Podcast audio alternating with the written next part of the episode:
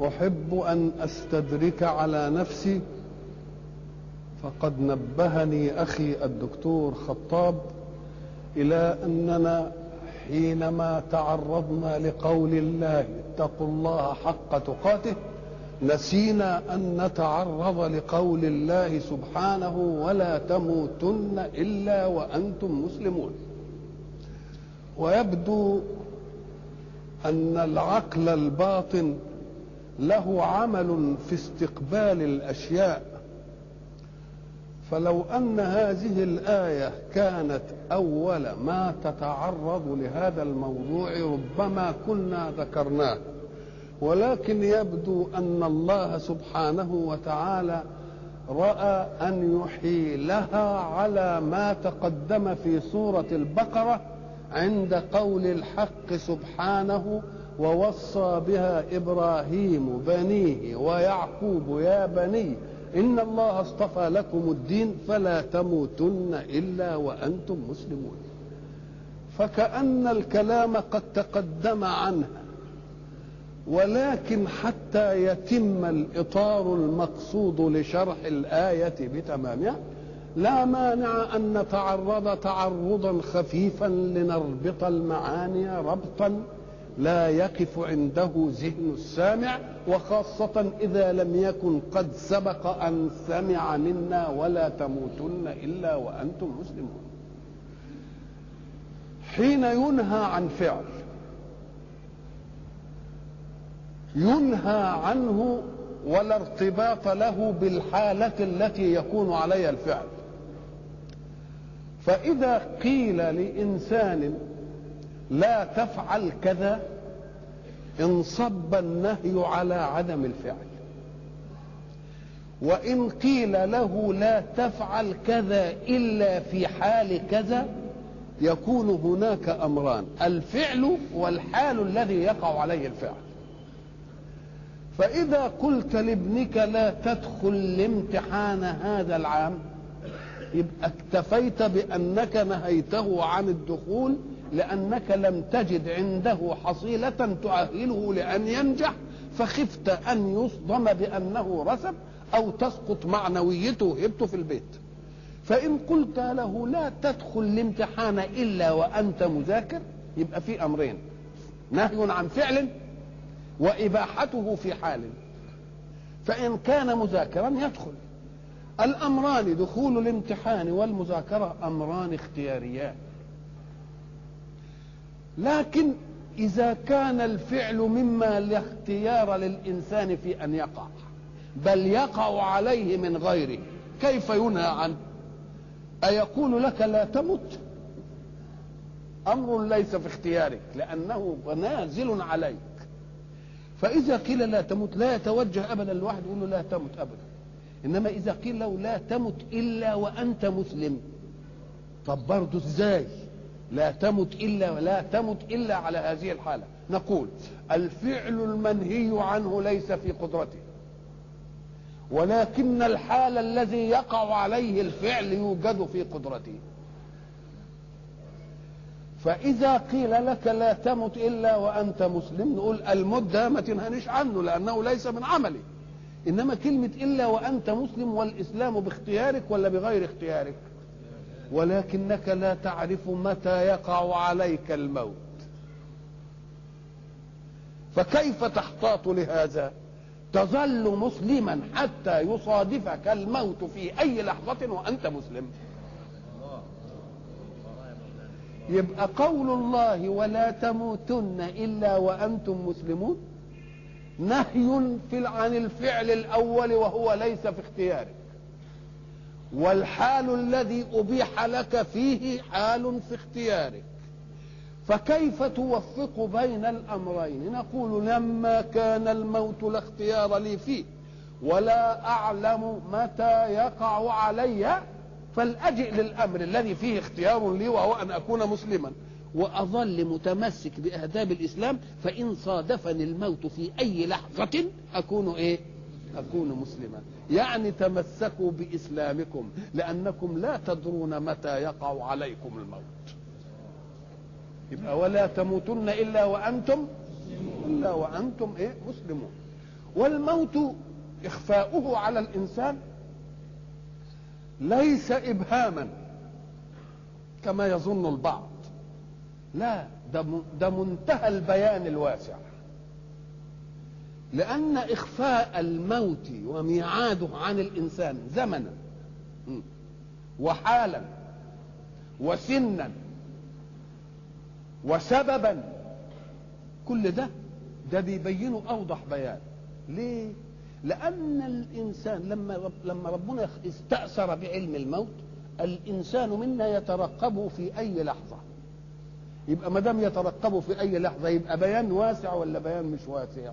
يبقى أوسع بيان في الإبهام أوسع بيان في الإبهام ثم نعود بعد ذلك إلى ما انتهينا عنده في قول الحق. أعوذ بالله من الشيطان الرجيم. يوم تبيض وجوه وتسود وجوه. فأما الذين اسودت وجوههم أكفرتم بعد إيمانكم؟ قلنا إن السواد والبياض ظاهرتان موجودتان في الخلق. ويجب أن نتنبه إلى أن الأسود مش ابن المنفية. كلهم خلق الله. بل بالعكس الأسود قلنا فيه إن إيه؟ آه أشياء أكتر من ال ومعمول عشان يبقى يعدل البيئة. وكل شيء لونه يسعف بيئته. سواد العين. بياضه. نقول السواد أحسن من البياض ولا البياض أحسن من السواد؟ كل شيء معد لإيه؟ ولذلك قلنا حين تجد واحدا يأتي إلى عمود من الحديد مستقيم ثم يأتي فيلويه ليعكفه هكذا. ما تقولش إنه عوج الحديده ده هو عدلها لمهمته لأنه عايزها خطاف. يبقى عدلها لإيه؟ فما تقولش في الأمور إن ده كذا وده كذا. كل واحد يقارن بإيه؟ بمهمته. وإن قلت إن هتبدل الأشياء واللي كان لونه أسود يبقى لونه أبيض يوم القيامة واللي كان لونه أبيض ولهش متقي يبقى لونه أسود جايز. يوم تبدل الإيه؟ الأرض غير الأرض والسماوات. أو أن المراد يوم تبيض وجوههم بالإشراق والطراوة والسمة الحلوة الجاذبة الآسرة المستميلة وتسود وجوه أخرى بأن يكون إيه؟ عليها إيه؟ غبرة وترهقها قطرة. كلام على الأول. الكلام هنا في قول الحق حين نرى وجوه مسودة كده قال إيه؟ أكفرتم بعد إيمانكم؟ فكأن هذا أمر مفاجئ لمن كان يعرفهم في الدنيا. أمر مفاجئ لمن كان يعرفه في الدنيا شافه في الدنيا أبيض ولونه زي زي كده وبعد ذلك يجي في الآخرة يلاقي إيه؟ يا الغبر يا اسود يقوم هو يروح قافش يقول له الله أنت كنت كفرت بعد إيمانك ولا إيه اللي جرى آه. فكأن دي السمة اللي يكفر بعد الإيه؟ هي بعد الإيمان. ساعة ما تشوفه اكن قول الحق سبحانه وتعالى فأما الذين اسودت وجوههم أكفرتم اي يقال عند لقائهم. فيفاجأ من يعرفهم بلون غير هذا اللون. أكفرتم بعد إيمانكم؟ يعني ما الذي صيركم إلى هذه الإيه؟ يبقى هو الكفر بعد الإيه؟ يبقى هنا في قول مقول قول. أك يقال لهم أكفرتم بعد إيمانكم. طب كفروا بعد إيمانهم يبقى دول مين هم؟ كفروا بعد إيمان. فكأن الإيمان قد سبق. مش كده؟ ثم طرأ على الإيمان كفر. وماتوا على ذلك الكفر. نقول له أيوه مش فيه جماعة ارتدوا؟ ابن الأسلت و... وابن معي... ابن عقبة بن أبي معي... معيضة ولا اسمه إيه مش أسلموا مش كفروا؟ طيب أدي واحدة. أو يكون إيه أكفرتم بعد إيمانكم؟ البعديه هنا لازم تنظر إليها قبلية. قال لك ألم يأخذ الله على خلقه عهدا في عالم الذر حين استخرجهم من ظهر آدم؟ وقال ألست بربكم؟ قالوا بلى. يبقى في إقرار إيماني في عهد الذر فأنت جيت في الواقع ورحت إيه؟ نقضت الحكاية دي. أو أكفرتم بعد إيمانكم بمحمد بالبشارات التي كنتم تعرفونها له وتتأكدون أنه جاء لا محالة. وأنه رسول هذه الأمة وخاتم الرسل. هو اخره كنتم مأمنين بدي. فلما جاءهم ما عرفوا يبقى برضه ممكن الآيات إيه؟ أكفرتم بعد إيمانكم. يبقى إما أن تكون في المرتدين أدي واحدة. وإما أن تكون الكفر أي في واقع الدنيا بعد الإيمان في عالم الذر ألست بربكم؟ أو أن يكون الكفر بعد الإيمان به مبشرا به في الكتب فلما جاءهم ما عرفوا كفروا به أو يكون ذلك من أهل الأهواء الذين أخذوا الدين وجعلوه إيه؟ شيعا كالخوارج مثلا. الله اذا الآية تحتمل ولا لا؟ فانظر إلى النص القراني كيف يستوعب كل هذه. إيه؟ كل هذه المعاني. هنا نلاحظ إن هو جاب بس أكفرتم بعد إيمانكم. جابها للكفار بس. أم قال لك لأن اللي أصل اللي كان مؤمن بطبيعته ما فيش فيه مفاجأة هو في مفاجأة؟ ماشي. وأما الذين أبيضت وجوههم ففي رحمة الله. يلاحظ دائما أن الله حينما يبين جزاء لمؤمن على إيمانه وطاعته مرة يقول في جنة أولئك في الجنة خالدون مش كده؟ ومرة يقول هم في الرحمة إيه الفرق بين الاثنين؟ أم قال لك لأن الناس في العبادة واحد يعبد الله لأنه عايز يروح الجنة عايز النعيم بتاعه يقول له هنديك الجنة برضه وواحد بيعبد الله لأن الله يستحق العبادة وإن كانت الجنة دي ما تجيش على البال نقوم نقول اللي عايز الجنة هياخد الإيه؟ واللي بيعبد للذات يقول ده في الرحمة. طب ما الفرق بين الجنة والرحمة؟ قال لك الجنة مخلوقة لله فهي باقية بإبقاء الله لها ولكن الرحمة باقية ببقاء الله.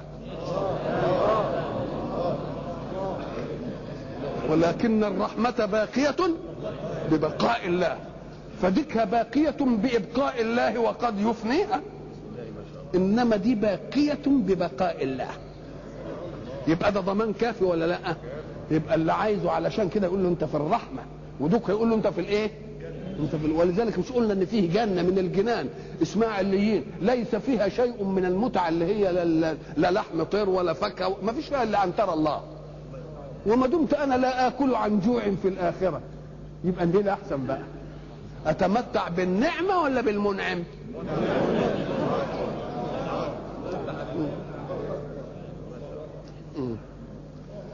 ففي رحمة الله شوف كمان الدقة الأدائية. في رحمة الله ادي ظرفية في الرحمة. كأن الرحمة إيه؟ مكتنفاهم محيطة بهم كده. مظروفون في الرحمة. مش الرحمة مساهم. لا. مظروفون في الرحمة. طيب. وبعدين قال هم فيها خالدون. بقى في الرحمة وقال هم فيها إيه؟ خالدون. أكد فيها تانية. ظرفية كمان. قال لك إيوه. لأن فيه رحمة يدخل فيها ثم يطمئننا على أنها لا تنزع منا. ففيها الثانية للخلود وفيها الأولى للدخول. فيها الأولى لإيه؟ للدخول. وفيه الثانية للإيه؟ للخلود أكفرتم بعد طيب. وأما الذين ابيضت وجوههم ففي رحمة الله هم فيها ادي ظرف تاني أهو خالدون. تلك آيات الله حججه براهينه جزاءاته اللي اسود حصل وجهه اللي كفر اسود وجهه واللي بيض واللي آمن بيض إيه؟ وجهه. تلك آيات الله. نتلوها عليك بالحق. لأن الذي يجعل إنسانا لا يخبر بغير بالحق. يبقى هيخبر بغير الحق. ليه؟ لا لازم عنده داعي. بيخبر بغير الحق لأن الحق يتعبه. فبيخبر بغير الحق. إنما قولوا لي بقى أي حاجة ممكن تتعب الخالق يبقى لازم ما يقولش إلا الحق. إيه اللي خارج عن ملكه ولا الإيه؟ ابدا لازم هيقولوا بالإيه؟ بالحق. ثم بعد ذلك جاء بعد كلمة الحق يقول إيه؟ وما الله يريد ظلما للعباد. الله. طب بالحق كلام عال قوي. ما دام بالحق يبقى ما فيش ظلم. يقوم يقول لك الظلم ده منع من جهة الله على خلقه. إنما جابها زي ما جاب آية وما ربك بظلام للعباد للعبيد نفى الظلم عن نفسه. إنما هو لا يريد الظلم على إطلاقه من نفسه ومنكم. من نفسه لا يريد الظلم. الظلم ده هيجي إزاي؟ أما قال لك الظلم ده مظهره ما ياتي اولا تأخذ انسانا بغير جرم. يبقى ظلم ولا مش ظلم؟ تعاقب انسانا فوق الجرم. يبقى ظلم ولا مش ظلم؟ لا تعطي إنسانا مستوى إحسانه يبقى ظلم ولا مش ظلم؟ اللي بيظلم ده بيعمل إيه؟ قال لك لأنه يريد أن يعود الأمر بالنفع له. إن كان عايز ياخد بلا جرم بده يشفي حقد وغل في نفسه. بيحقق لنفسه نفع إنه يشفي نفسه من إيه؟ بالغل. أو يدفع عنه ضر لأنه خايف ده بيهدده في أي مصلحة من المصالح هو يعلم انحرافه فيه. يوم يقول لك نتويه نعتقله ها؟ نحطه في السجن. مثلا الله. يبقى اذا لا يمكن أن يذهب واحد عن الحق إلى الظلم إلا وهو يريد إيه؟ يحقق منفعة؟ يدفع ضرر. طب قول لي بقى ربنا يحقق منفعة إيه من خلقه؟ ولا يدفع ضرر إيه من خلقه؟ لا يمكن. وبعد ذلك يقول وما الله يريد أنا أن إني حرمت الظلم على نفسي وجعلته بينكم محرما فلا تظالموا. قال لك والظالم من البشر جاهل. ليه؟ لأنه قوى من ظلمه ولم يضعف. قوى من ظلمه ولم يضعف. إزاي؟ أنت بتظلم عشان تضعفه قدامك. تقول له أنت غبي بعيد لأنك قويته على نفسك. ليه؟ قال لك ولله المثل الأعلى. إحنا كلنا عيال الله. هنتنقل شوية كده ونشوف عيالنا. الواحد لما يكون عنده عيال وجيه ولد واحد من العيال ظلم واحد تاني أخوه. قلب الوالد يكون مع من؟ مع المظلوم. قلب الوالد يكون مع مين؟ ويقعد يترضاه ويقعد يجيب له. يبقى دوك عمل إيه فيه؟ آه ضره ضررا يناسب طفولته ولكنه أعطاه نفعا يناسب قوة والده. يبقى جاهل ولا مش جاهل؟ طيب حين ما دام إحنا جميعا عيال الله حين يرى الحق سبحانه وتعالى واحدا من خلقه يعتدي ويظلم واحد من خلقه يبقى في حضن مين؟ يبقى في حضن ربنا يبقى قواه ولا ما قواهش يبقى الظالم غبي ولا مش غبي؟ يبقى غبي. الظالم غبي لأنه لو كان ظالم لو أنه كان ذكيا لظن على عدوه بأن يظلمه. لو كان عاقل يظن على عدو إنه إيه؟ يقول لك أنا أظلمه ده ده ما يستاهلش إن أظلمه. الله. ليه؟ لأنه هيدي له حاجة كبيرة قوي هيخليه في حضن ربنا مباشرة. هيخليه في حضن ربنا إيه؟ مباشرة. يبقى الظالم غبي ولا مش غبي؟ وبعد ذلك من الممكن أن تظلم. عشان تحقق نفع عاجز. إنما أصلك أنت ما انت أنت فاهم نفسك إنك أنت شردت ممن خلق. يقول له لا أنت ما شردتش ممن خلق. أنت شردت ممن خلق. ودنيت نفسك كده وعملت الحكاية. إنما ممن خلق لا. لأنه بيقول إحنا قلنا زمان أيام الان قيوم. ولا تأخذه سنة ولا إيه. كأنه بيطمنا بيقول يا, عبادي ناموا أنتم ملء جفونكم لأن ربكم ما بينامش. الله. تبقى المسألة إيه؟ تبقى المسألة ما شردش بقى من يبقى شرد؟ يبقى, يبقى غباء ولا مش غباء؟ يبقى الظالم غبي ولا لأ؟ غبي. وما الله يريد ظلما للعالمين وما دام الظلم لا ينشأ إلا عن إرادة النفعية بغير حق أو إرادة الضرر للغير بغير جرم فالله غني عن هذه. ولذلك راح مأكدها قال لهم لا ده لله ما في السماوات وما في الأرض. كل حاجة بتاعته. كل حاجة لله ما في السماوات وإيه؟ وما في الأرض. وإلى الله ترجع الأمور. لاحظوا إن القرآن مرة يقول ترجع الأمور وإليه ترجعون ومرة يقول وإليه إيه؟ ترجعون. ترجعون دي لها معنى وترجعون لها معنى وترجع الأمور لها معنى وترجع الأمور لها إيه؟ أم قال لك لأن المؤمن يتهافت إلى أن يصل إلى الآخرة لأن مقدم أعمال طيبة.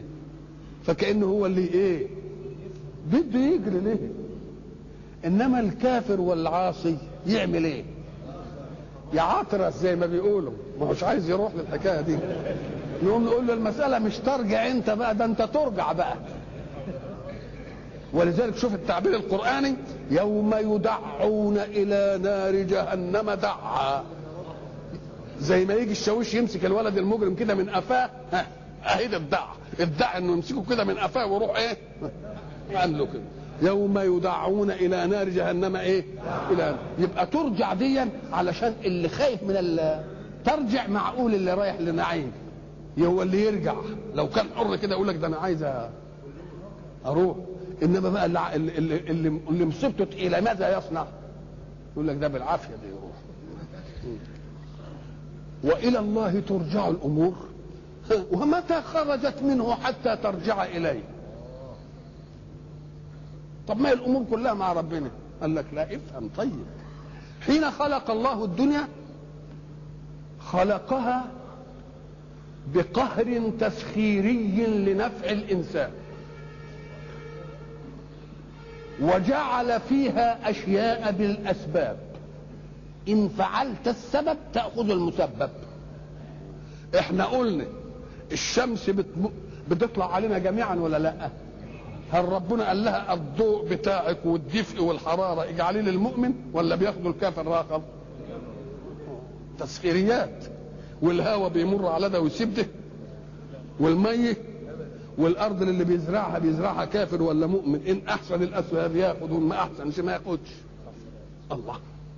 يبقى اذا فيه أشياء تسخيرية وهي التي لا تدخل في إيه؟ في طاقة الإنسان. وأشياء سببية. إن عملت السبب يجي لك الإيه؟ المسبب. وقد يجعل الله الأسباب للمؤمن يمكن في يد الكافر. يصح ولا ما يصح؟ يبقى لما ربنا يملك بعض الخلق بعض الأشياء أو يملك بعض الخلق أسباب الخلق هو صحيح قيوم ومسيطر على الجميع. إنما مديلهم لهم الأسباب والمسببات. لكن في الأخرة ما فيش لا أسباب ولا مسببات. يبقى الأمر يرجع إلى كن منه وحده. ولذلك اقرأوا جيدا لمن الملك اليوم. فكأن كان هناك في الدنيا ملك ناس يملكوا يملكوا أسباب وناس يملكوا عبيد وناس يملكوا أرض وناس يملكوا مش عارف إيه ممكن لأنها دنيا الأسباب. إنما في الآخرة ما فيش كلام من دي لمن الإيه؟ آه يبقى هي بدأت منة منه. خلاص؟ ورجعت منة إليه. لمن الملك اليوم لله الواحد الإيه؟ القهار وإلا فاللي معتز بالسببية يقول له طب خليك في السببية. اللي معتز بقوة بالقوة كأنها سبب للحركة نقول له احتفظ بقوتك إن كنت شاطر اللي معتز بالملك نقول له احتفظ بالإيه؟ بالملك اللي احتفظ كل واحد له عنده سببية في حاجة تقول له إيه؟ احتفظ به ما دام ما تقدرش تحتفظ به يبقى مردها لمين؟ مردها وإن كان في ظاهر الأمر هي إيه؟ هي لك أنت الآن لكن في الآخرة لله كلها ترجع إليه يبقى بدأت به ورجعت إيه؟ ورجعت إليه.